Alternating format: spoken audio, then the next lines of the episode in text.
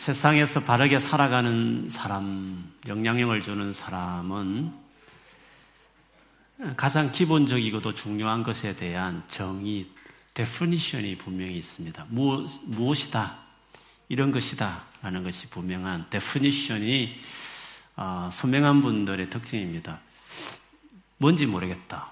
뭐 헷갈린다. 이렇게 말하면 아직도 삶이 정리가 안 돼 있어서 그렇겠습니다. 오랜 삶을 살고 경험 있는 사람들은 이거는 이것이다. 저것은 저것이다. 라는 정의를 잘 내릴 수 있을 겁니다. 소크라테스가 내 자신을 알라라는 모토를 가지고 인생의 모든 문제에 답을 찾아가라고 도전했던 철학자였습니다. 내가 내 자신을 안다는 게 되게 쉬울 것 같고 간단할 것 같은데 얼마나 몰랐으면 그 기본적인 나를 정의 내리지 못해서 그거를 정의 내리라고 이렇게 그 한 가지로 유명해졌겠습니까? 근데 사실 살아보면 그런 것 같습니다. 싱글 때 내가 나를 잘 아는 것 같은데 부부로 오랫도록 여러 가지로 나에 대해서 이러쿵저러쿵 바가지를 긁으면서 나 자신에 대해서 계속 지적하면서 그런 갈등이나 또 인간관계에 있는 많은 갈등을 통해서 내가 정말 그런 사람인가를 확인하게 되고 또 부모로서 자녀를 키워가면서 몰랐던 나의 이 좁은 마음들, 이런 나 자신을 발견하게 되는 것 같습니다. 그러면서, 아, 내가 이런 사람이구나. 오랜 세월을 지나면서 비로소 깨닫는 것을 보면 소크라테스의 그 말이 틀린 건 아닌 것 같습니다. 근데 우리가 살아가면서 내가 누구인가를 아는 것보다 더 중요한 것이 있습니다. 그거는 예수 그리스도를 아는 것입니다. 예수 그리스도를 떠나서 나를 안다는 것이 뭐 성격 정도, 뭐 나의 재능 정도, 뭐 어느 아무리 파헤쳐도 나라는 것에 대한 그 정의라는 것이 한계가 있습니다. 근데 예수 그리스도가 누군지를 정확하게 알게 될 때 내가 누군지를 정확하게 아는 진짜 내가 누군지를 발견하는 놀라운 일이 있습니다. 뿐만 아니라 예수님 안에서 모든 사물과 모든 존재에 대한 definition이 정해지고 결정됩니다. 하늘에 있는 것이나 땅 안에 있는 모든 것이 예수를 중심으로 통일된다. 아, 에베소서 보면 그런 말씀이 있습니다. 예수님 안에 모든 것들이 다 제자리를 잡는 것입니다. 예수를 알 때 모든 정의, 이것이구나, 저것이구나 라는 definition이 확실하게 되는 거죠. 그래서 예수님 안에 그할 때 평안을 찾게 되고 자유를 경험하는 것도 마찬가지입니다. 그러므로 그 중요한 나 자신을 발견하는 것은 예수 그리스도 안에 있을 때 비로소 가능해집니다. 예수님이 3년을 제자들과 같이 먹고 자면서 가르치고 보여주고 훈련시키고 그렇게 했습니다. 3년이 거의 끝나갈 쯤 제자들과 시간을 충분히 많이 보내시면서 집중해서 제자들에게 전해주려고 한 일이 있었습니다. 꼭 이것은 너희가 알았으면 좋겠다고 생각하면서 신경을 썼던 것이 있었습니다. 가이사라 빌리보라는 지역에서 제자들과 보내는 시간을 많이 보내는 걸 출발하시면서 첫 질문이 세상 사람들이 나를 누구다 하더냐. 그러면 너희는 나를 누구라고 생각하느냐? 라고 질문 던지셨습니다. 그것을 보면 예수 그리스도가 누구신가라는 것을 지난 3년 가까이 가르쳤다는 뜻입니다. 여러 가지 방식으로 삶으로, 인격으로, 기적으로, 가르침으로 내가 누군가, 내가 누군가에 대해서 알려주고 싶었으니까 그 질문을 던진 것이었습니다. 그러므로 우리의 삶에 주님과 동행하면서 결국 우리가 알아야 될 제일 중요한 것은 사람이 태어나고 나서 제일 중요하게 알아야 될 것은 예수는 누구신가? 예수는 누구신가를 아는 것이 중요합니다. 예수님이 누구신지를 정확하게 베드로가 신앙을 고백했죠. 고백, 그 고백한 이후에 이어서 주님이 말씀하신 것이 있 습니다. 네가 나를 그리스도로 살아계신 하나님의 아들로 제대로 고백했는데 그 나를 정확하게 알게 된 그 고백 이후에 이제 내가 내 교회를 세우겠다. 이런 말씀을 하셨습니다. 내 교회는 엄부의 권세도, 죽음도, 그걸 지고 있는 사탄도 이길 수 없을 만한 강력한 내 교회를 세우겠다라고 말했습니다. 그 교회란 게 뭡니까? 믿는 저와 여러분이라고 주님은 말하고 있습니다. 예수 그리스도를 알게 된 다음에 정확하게 알게 된 다음에 주님이 그 다음에 우리에게 알게 하고 싶은 것이 교회입니다. 예수 믿는 우리가 누군지 그것도 얼마나 어마어마한 존재인지를 주님은 우리에게 알려주고 싶어 하는 것입니다.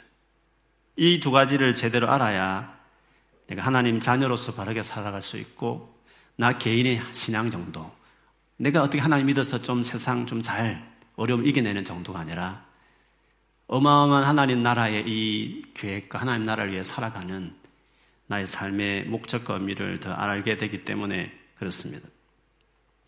오늘 우리가 읽었던 본문을 보면 요한이 이 요한 계시록을 어떻게 어, 쓰게 되었나, 어떻게 여기 나오는 수많은 어, 본 것들을 기록하게 되었는가에 대한 그 경험한 사건을 오늘 기록하고 있습니다. 다름 아닌 예수 그리스도를 만난 예수님께서 보여주신 것을 보게 된 그 첫 만남의 사건을 오늘 기록하고 있습니다.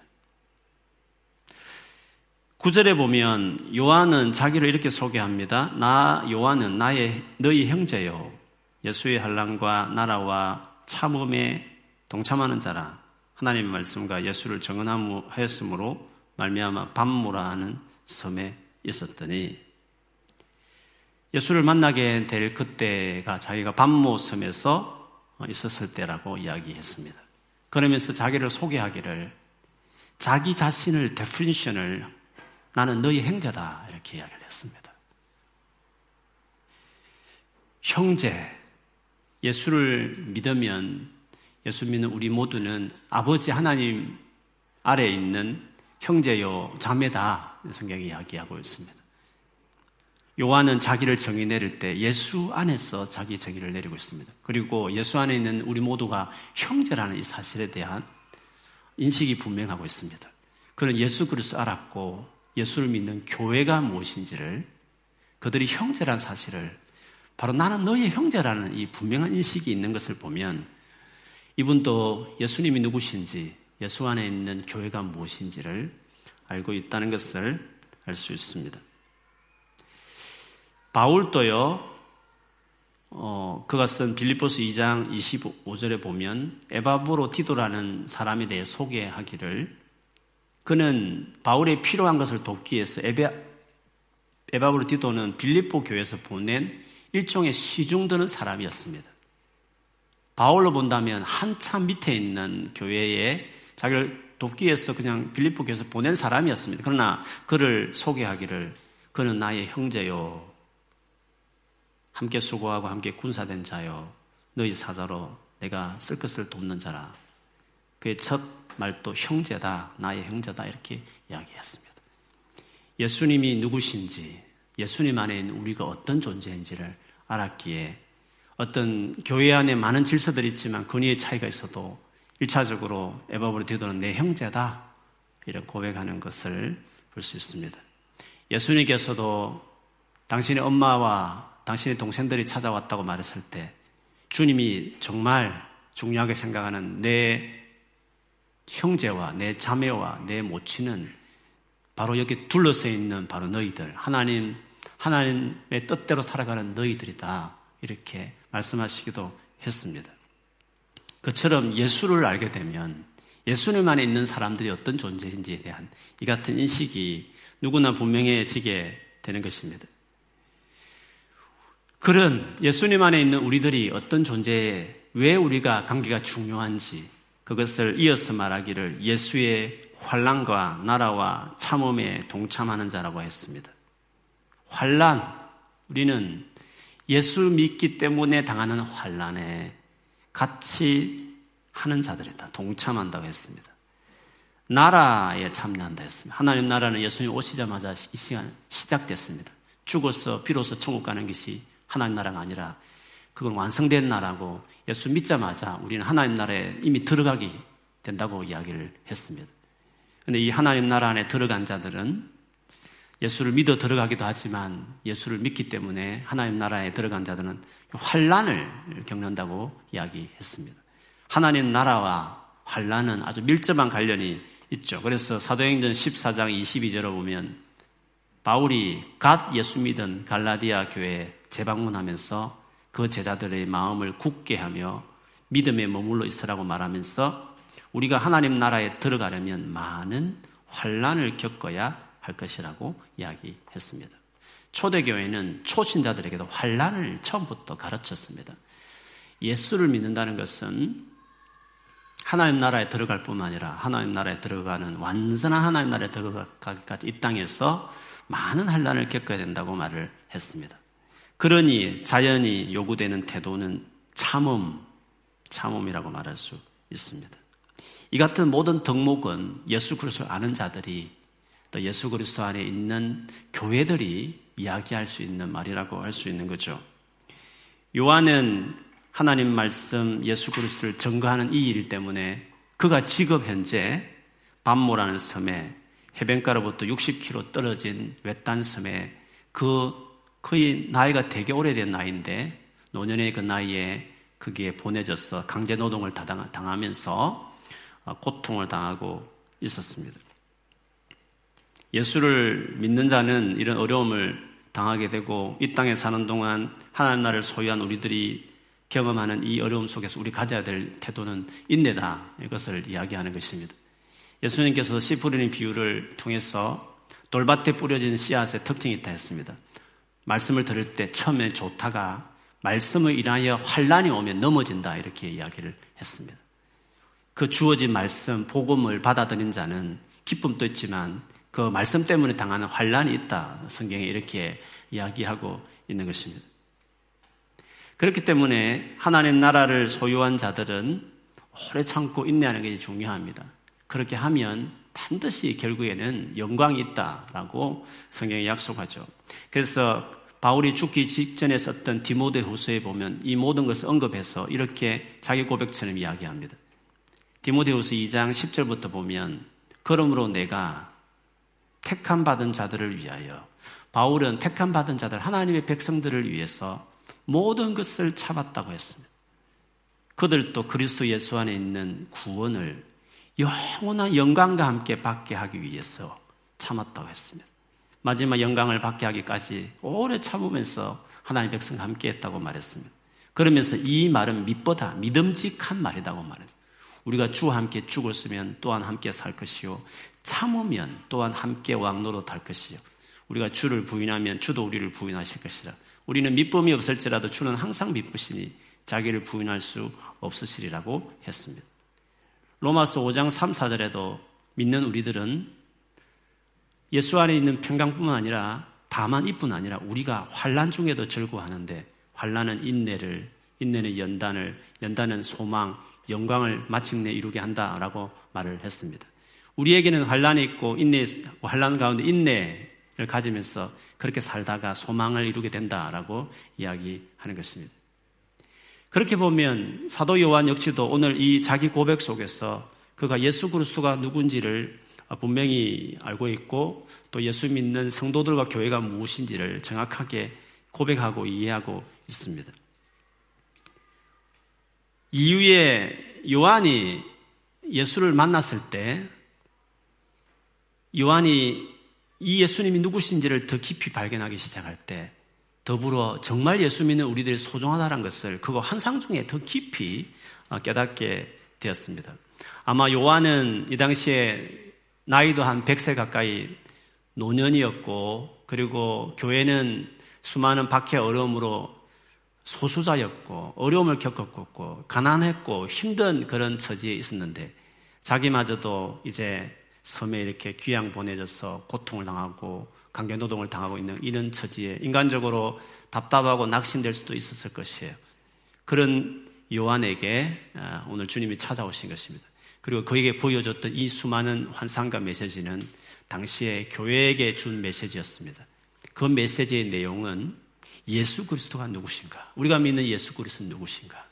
그리고 예수를 믿는 우리들이 얼마나 영광스럽고 놀라운 존재이며 또 그리고 앞으로 어떤 영광이 기다리고 있는지를 요한계시록 전체를 통해서 보여주는 것입니다. 그러므로 요한계시록은 예수 믿는 예수를 따르기 때문에 환란과 고통 중에 있는 자들에게 격려하고 소망을 주고 믿음을 지키고 그 예수께 끝까지 충성하라고 말하는 그 메시지 내용이 요한계시록 전체에 담겨 있습니다.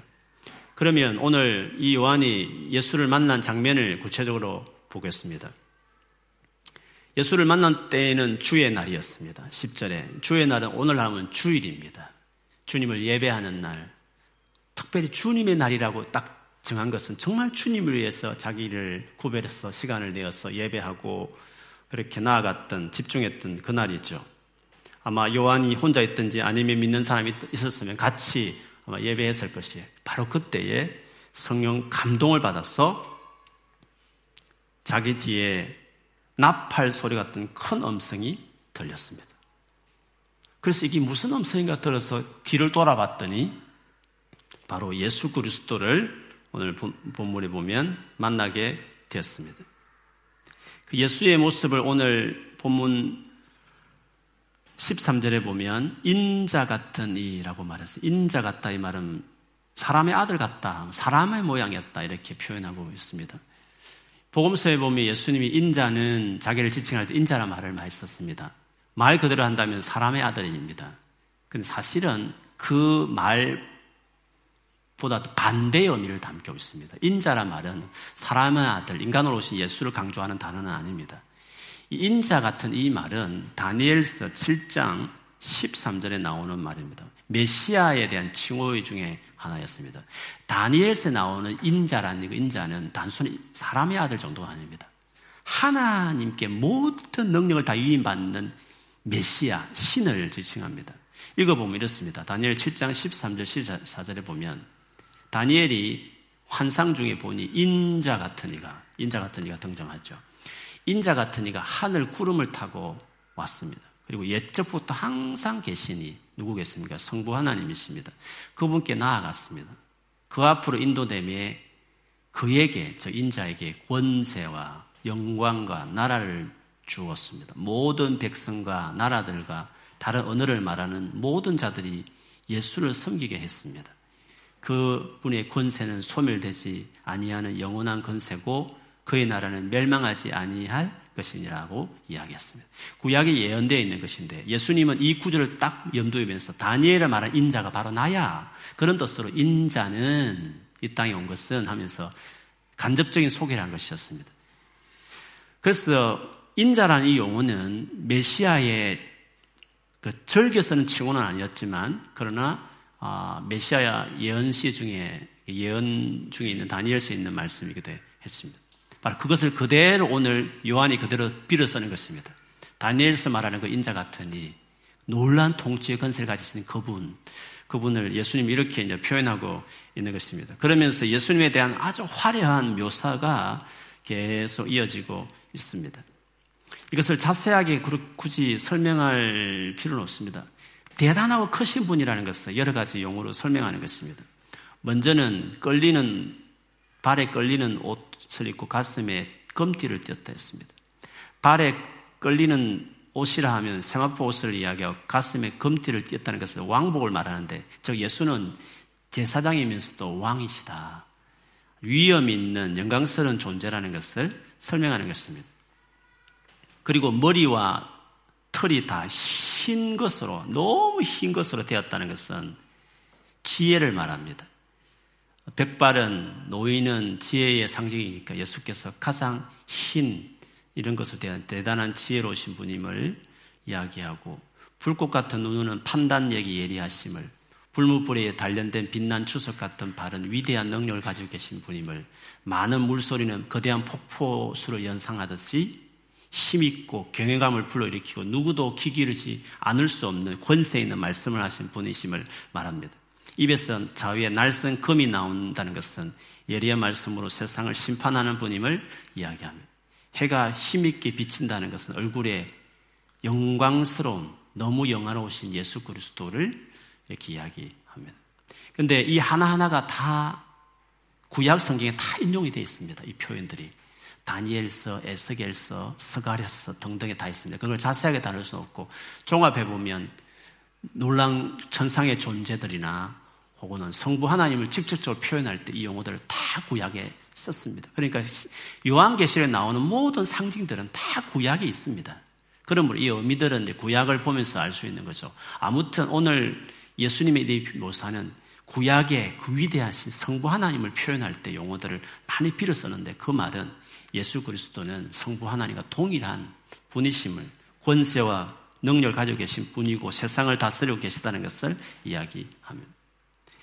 실제로 예수님이 얼마나 영광스럽고 이음 있는가 하는 것은 이 예수를 만났던 요한의 반응에서 그대로 드러나죠. 요한이 이 예수를 보았을 때 어떻게 됐습니까? 그 발 앞에서 엎드려져 죽은 자 같이 되었다고 말을 했습니다. 얼마나 이음 있고 영광이 있었으면 그리고 죽은 것처럼 엎드려지겠습니까? 복음서에 보면 요한은 예수님과 같이 지낼 때에 늘 예수님의 가슴에 안겨서 어린아이 같이 안겨 있었습니다. 그 정도 친근했습니다. 그러나 지금 예수는 부활하셔 성천하신 예수님은 너무나 이염스러워서 암기기는커녕 까무러치고 쓰러질 정도로 그 이염 앞에 굴복당하는 것을 보면 예수님 얼마나 크신 분이신가 위대하신 분이신가를 이렇게 알 수 있습니다. 예수님이 그런 분이란 것을 당신 속에서 나타나죠. 두려워하지 말라고 하시면서 나는 처음이고 마지막이다 라고 말했어요. 이것은 1장 8절에 성부 하나님이 자기를 소개할 때 썼었던 알파 오메가와 똑같은 의미입니다. 성부 하나님과 똑같다. 아버지와 동일한 분이라는 것을 이야기했습니다. 그리고 곧 살아있는 자라. 내가 전에 죽었었노라. 볼지어다. 이제 세세토로 살아있어 사망과 엄부의 열쇠를 가진 죽음과 죽음 이후의 세계를 책임지는 존재다. 이 말도 역시 아버지 하나님과 똑같은 존재라는 것을 설명하는 것입니다. 그런데 요한이 예수를 이렇게 엄청난 크신 한마디로 엄청나게 크신 예수를 지금 만나게 된 것이었어요. 그런데 오늘 이 예수님과의 만남에서 요한이 정말 인상 깊게 봤던 것이 있습니다. 가장 눈에 들어왔던 놀라운 사실이 있었던 것이죠. 다시 오늘 본문 첫 만남의 장면을 기록하고 있는 12절을 보면 몸을 돌이켜 나에게 말한 음성을 알아보려고 돌이킬 때에 일곱 금 촛대를 보았는데 촛대 사이에 인자 같은 이가 발에 끌리는 옷을 입고 가슴에 금띠를 띠고 이렇게 말했습니다. 돌아봤을 때 제일 눈에 들어왔던 것은 일곱 검 촛대였습니다. 그리고 그 검 촛대들 사이에 인자 같은 이, 즉 예수님께서 계신 것을 보게 되었습니다. 이 일곱 건 촛대가 무언가 하는 것은 나중에 20절에 풀어줬지만 일곱 교회들이라고 말하고 있습니다. 즉, 이 요한계시록을 받게 된 교회들을 이야기하는 것이죠. 이 일곱 교회들 사이에 바로 예수께서 계셨다. 이 크신 예수께서 다름 아닌, 이 크신 예수께서 계셨던 곳은 다름 아닌 바로 이 교회들 교회들 가운데 예수님이 계셨다는 것이 제일 먼저 요한이 들어온 인상 깊은 장면이었다는 것을 알 수 있습니다. 그 외에 모든 것은 예수님에 대한 묘사였습니다. 그런데 또 하나 눈에 들어오는 것은 예수님 오른손에 잡고 있는 것이 있었다라고 표현을 하고 있습니다. 16절에 보면 그의 오른손에 일곱 별이 있었다라고 말했습니다. 이 일곱 별이 뭔가를 20절에 보면 바로 일곱 교회의 사자들이다라고 설명하고 있습니다. 물론 일곱 교회 사자에 대한 해석은 너무 많습니다. 제가 기억나기는 한 여덟 가지로 해석하고 있습니다. 크게 보면 두 가지입니다. 물론 사자라 말했지만 원문에 보면 엔젤일로 천사입니다. 그래서 해석을 보면 크게 두 가지입니다. 진짜 천사를 보는 사람도 있고 또 하나는 어, 사람 흔히 이제 천사라고 일컬어지는 구약의 메신저들이라든지 예언가들이라든지 하나님의 사람들을 종종 사자들이 이렇게 표현하기 때문에 사람들로 이렇게 이야기를 합니다. 근데 두 가지 다 어렵습니다. 천사에게 하나님 편지했다는 것도 좀 이상하고 한 개인에게 말했다 하기는 2장 3절에 보면 교회 전체를 말하는 것이기 때문에 어떤 한 개인이 말한다 하기도 또 어렵습니다. 그래서 천사, 그 교회를 책임지고 있는 천사라고 말하는 분도 계시고, 사람도 지도자라 말하는 분도 있고, 이 편지를 가지고 갔던 메신저라 말하는 사람도 있고, 여러 가지 이제 설들이 있는 것이죠. 그런데, 다른 거는 몰라도 분명한 것은 이 일곱 뼈은 이 교회와 뗄래야 뗄 수 없는 전체 교회와 관련되어 있는 어, 존재라는 걸 알 수 있습니다. 왜냐하면 2장 3장에 보면 에베소 교회의 천사에게 편지하라. 사자에게 편지하라면서 에베소 교회 전체 이야기를 했습니다. 결국 이 사다들도 이 교회 전체와 관련되어 있는 존재라는 것은 분명합니다. 그렇게 보면 일곱 금초대든지 일곱 별이든지 간에 일곱 교회를 말하고 있는 교회와 직접적이든지 교회와 뗄래뗄 수 없는 관계에 있는 어떤 존재에게 어, 이야기한다는 것을 알 수 있습니다. 그러면 뭡니까? 오늘 환상에서 가장 눈여겨 들어온 것이 뭡니까? 예수 그리스도가 눈에 들어왔습니다. 그런데 그 예수 그리스도를 볼 때 가장 눈여겨 들어갔던 것은 예수 그리스도에 계신 일곱 건초대들이고 예수님이 지고 있던 일곱 별이었습니다. 바로 교회, 그 크신 예수께서 바로 교회 가운데 있고 교회를 붙잡고 있구나. 이게 가장 눈에 들어오는 한상의 핵심과 같은 것이었습니다. 예수님께서 이 사도 요한을 만나러 오신 이유도 어떤 이유로 찾아오신 것이었습니까?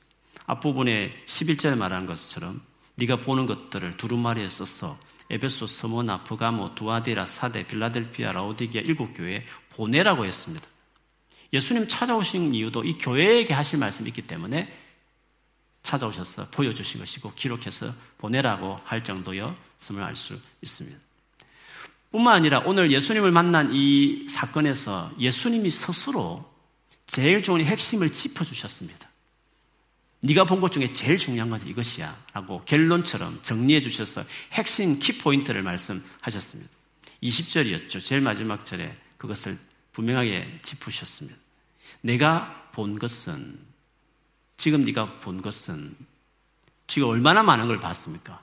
그런데 예수님이 이렇게 말씀, 내가 본 것은 내 오른손에 일곱 별의 비밀과 또 일곱 금 초테라 그 비밀이 뭔지를 설명하기 일곱 별이라는 것은 일곱 교회의 사자여 일곱 초태는 일곱 교회니라 이렇게 말씀하셨습니다. 결국에 예수께서 정말 지금 중요하게 여기는 것이 바로 그 일곱 교회들이라는 것을 이렇게 보여주셨고 그 교회들에게 이 메시지를 전하라고 말씀을 하셨습니다. 그러면 예수님에게 제일 중요하게 여기고 있는 것이 뭔지를 오늘 보여주는 것이죠. 그게 뭡니까? 교회라는 것입니다. 사도 요한은 이 한상을 통해서 예수님이 누구신지를 다시 보게 되었습니다. 예수 그리스도를 깊이 봤더니 이 예수께서 교회를 중요하게 생각하는구나. 교회를 지금 붙들고 있고 교회 안에 계시는구나. 그러므로 이 교회를 위해서 반드시 줘야 될 메시지가 있다는 것을 본 것이었습니다. 여러분, 우리가 예수 그리스도를 가까이 하고 그분을 알아가기 시작할수록 그분 안에 교회가 있다는 것을 알게 됩니다. 여러분, 교회가 뭡니까? 바로 예수 믿는 저와 여러분입니다. 예수님 안에는 예수님을 가까이 하면 가까이 할수록 그분의 죽음, 그분의 계획을 알면 알수록 그 안에 우리가 다 들어있습니다. 우리가 너무 위대하고 놀랍다는 것을 우리에게 말씀해 주시는 것입니다. 이 당시에 교회들은 초라했고 약했을 것입니다. 사도 요한마저도 최고 리더로서 여러 가지 어려움을 당하고 있는 교회를 보고 자기마저도 밤모습에 이렇게 기양와서 있는 자기를 보면서 인간적으로 낙심하고 의욕을 잃을 수 있습니다. 그런데 이 환상을 보면서 요한이 어떻게 달라졌을까요? 예수께서 이렇게 크신 분이라네. 까무라칠 정도 보자마자 죽을 정도로 쓰러질 정도로 예수께서 이렇게 놀라운 분이시라니.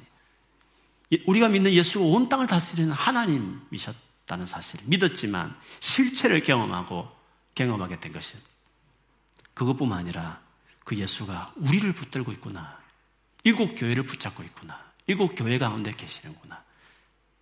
일곱 교회를 사랑하고 지키고 보호하고 그 크신 분이 다름 아닌 우리 것들 가운데 있고 우리를 붙들고 있다는 것을 어, 사도 요한이 알게 된 것이었습니다. 그러면서 이 일곱 교회를 향해 쓴 요한계시록 전체를 보면 이 마음이 그대로 펼쳐지는 것입니다. 일곱 일을 걸 통해서 얼마나 철저하게 자기 백성들을 보호하고 있는지. 용이 여자와 낳을 아이를 죽이려고 찾아갈 때 주님께서 그, 그걸 보호하시는 장면들.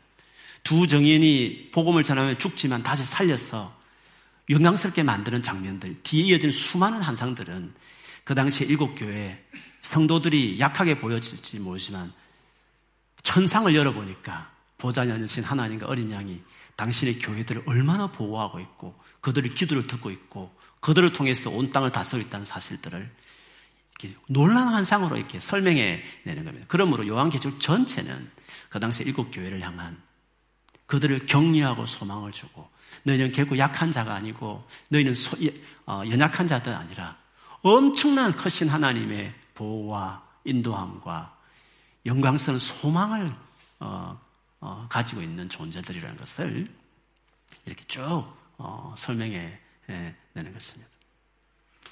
그래서 여러분 우리가 예수 그리스도를 안다는 것은 단순히 예수님 나라에 십자 돌아가셨지 어려움 당할 때 기도하면 들어주겠지 이 정도가 아닙니다. 우리가 예수님 안에 얼마나 놀라운 존재인지를 알아가는 것이 너무 중요합니다. 제가 올해 들어서 하나님 제게 주신 가장 큰 마음이 하나 있었습니다. 아마 연초에 제가 어, 하나님의 동역자라는 말을 하면서 여러분 나눴던 적이 있었을 때 여러분 기억할지 모르겠습니다. 우리는 하나님의 전능하심도 믿어야 되지만 그 하나님을 믿는 우리의 위대함을 믿어야 된다. 이런 고백을 선포했던 적이 있습니다. 기억하시는지 모르겠습니다. 하나님의 위대함을 우리가 믿지만 나 자신의 위대함에 대해서 못 믿는 경우가 참 많이 있습니다. 기도원을, 기도원 이야기를 하면서 그 기도원이, 겁쟁이 기도원이 미디안 사람들과 싸울 때 마지막에 어떻게 합니까? 항아리를 깨뜨리면서 외치잖아요. 외칠 때 어떻게 외쳤습니까? 여호와를 외쳤지만 기도원을 외쳤습니다. 하나님의 사람의 그 위대함, 예수 믿는 우리 자신의 그 위대함에 대한 그, 그 선언이 중요한 거거든요. 그래서 우리가 정말 가져야 될 믿음은 하나님에 대한 믿음도 있지, 있지만 그 하나님 안에 있는 우리의 이 위대함, 우리의 놀라운 존재에 대한 믿음이 사실 필요합니다. 제가 토요 전도를 갈 때마다 늘, 늘 갖는 마음이 있습니다. 하나님께서 너는 내 동역자가 오늘 나가는 거다. 우물쭈물하게 서지 마라. 너는 간판이 아니다. 너는 네가 해야 될 분명한 일이 있다. 너는 내 동력자처럼 떳떳하게 서야 된다. 네가 당당하게 서야 되고 처신을 바로 해야 된다. 하나님이 내게 요구하는 게 있다는 거죠. 그래서 하나님에 대한 믿음뿐만 아니라 하나님이 나를 바라보는 그 위대한 놀라움으로 나 자신을 바라보는 어, 그 믿음이 필요한 것이죠. 오늘 요한계시록뿐만 아니라 모든 성경이 다 그렇지만 예수 그리 위대한 예수 그리스도를 만났지만 정작 예수님은 교회를 위대한 교회를 놀라운 교회를 얼마나 어, 사랑스러운 교회인지를 어, 그에게 보여주었고 그 교회에 쓸 놀라운 위로와 소망의 메시지를 요한계시록 전체를 통해서 어, 이제 펼쳐지게 되는 것입니다. 그러므로 여러분, 여러분 스스로가 초라하게 보이고 연약하게 보이고 수많은 문제를 안고 있을지 모르겠지만 마치 밤모습에 기한가 있고 거대한 로마 제국 앞에서 교회는 초라하게 보이고 힘께 나서는 기득권자 유대교인들이 로마에 고발해서 수많은 박해를 받고 오해를 받고 있는 정말 그런 교회였을지 모르겠지만 주님은 요한계시를 통해서 우리가 얼마나 놀라운 존재를 보여주셨던 것처럼 우리가 주님 오실 그날까지 이 땅을 살아가면서 예수가 누구인지를 알아야 될 뿐만 아니라 예수님이 우리를 어떻게 보시는지 우리 자신에 대한 인식도 새롭게 가져야 됩니다. 그래서 어, 주님 앞에 설 때마다 주님에 대한 믿음도, 믿음도 키우지만 나에 대한 내 자신이 얼마나 위대한지에 대한 주님의 그 선언에 대해서 그 믿음을 키우는 게 필요합니다. 그래서 하나님이 문제가 아니라 하나님이 나를 바라보는 나 자신을 바라보는 나의 나, 자, 나 자신을 바라보는 그 시선이 없는 게 너무 문제입니다. 그게 믿음 없다고 말하는 것입니다. 하나님을 철저히 믿으면서도 하나님이 우리를 믿어주는 그 믿음이 우리에게 없는 것입니다. 그래서 사실은 하나님에 대한 믿음도 키우면서 더불어 그 하나님이 나를 기대하는 기대치도 커가야 되는 것입니다. 그래서 하나님이 쓰시는 사람들은 하나님에 대한 기대뿐만 아니라 자기 자신에 대한 그 대단한 신뢰가 있습니다. 하나님 나를 어떻게 생각하시는지 하는 것이죠. 어쩌면 이 두 번째 부분이 제일 큰 문제일 수 있습니다. 너무 패배감에 젖어 있고, 너무 자기 체념과 어, 슬픔과 나약함과 실패감에 젖어 있을 때가 많이 있는 것이죠. 요한계시록을 통해서 주께서 우리에게 말씀하고 싶은 것은 크신 예수, 그 크신 예수가 가장 관심 가지고 있는 믿는 우리들, 그것이라는 것을 이야기해 주고 있습니다. 그래서 주님 앞에 설 때마다 주님만 바라보지만 그 주님이 나를 어떻게 바라보는지도 같이 인식을 키워야 하는 것입니다. 그래야 믿음이 되는 것입니다. 그래 담대함으로 임하는 것입니다. 그래야 주님이 나를 통해 일할 수 있습니다. 나를 통해 주님 뜻을 이룰 수 있습니다. 주님 위대하시지만 주님이 나를 바라보시는 그 시선처럼 내가 나를 바라보지 않으면 내가 나를 그렇게 믿지 않으면 주님 우리를 쓸 수 없습니다. 쉽게 말하면 동역자가 될 수 없는 거예요. 동역자가 되어야 주님이 나를 쓰실 수 있습니다. 하나님이 아브라함을 부르고 이삭을 줄 때까지 했던 일이 그 수많은 시간들이 왜 필요했습니까? 믿음을 키우기 위해서입니다. 아브라함 자기 자신이 하나님 앞에 쓰임 받을 복의 통로라는 믿음을 키우기 위해서 수없이 너를 통해서 내가 하늘의 별처럼 땅의 물처럼 너를 너 자신을 키우겠다는 아브라함 자신이 하나님 앞에 위대하게 쓸 수 있을 것이라는 자기 자신에 대한 믿음을 하나님이 가지고 믿음을 키우는 것이었습니다. 다윗이 수많은 병사들 있지만 왜 다윗을 썼습니까? 하나님과 함께하면 내가 죽일 수 있다.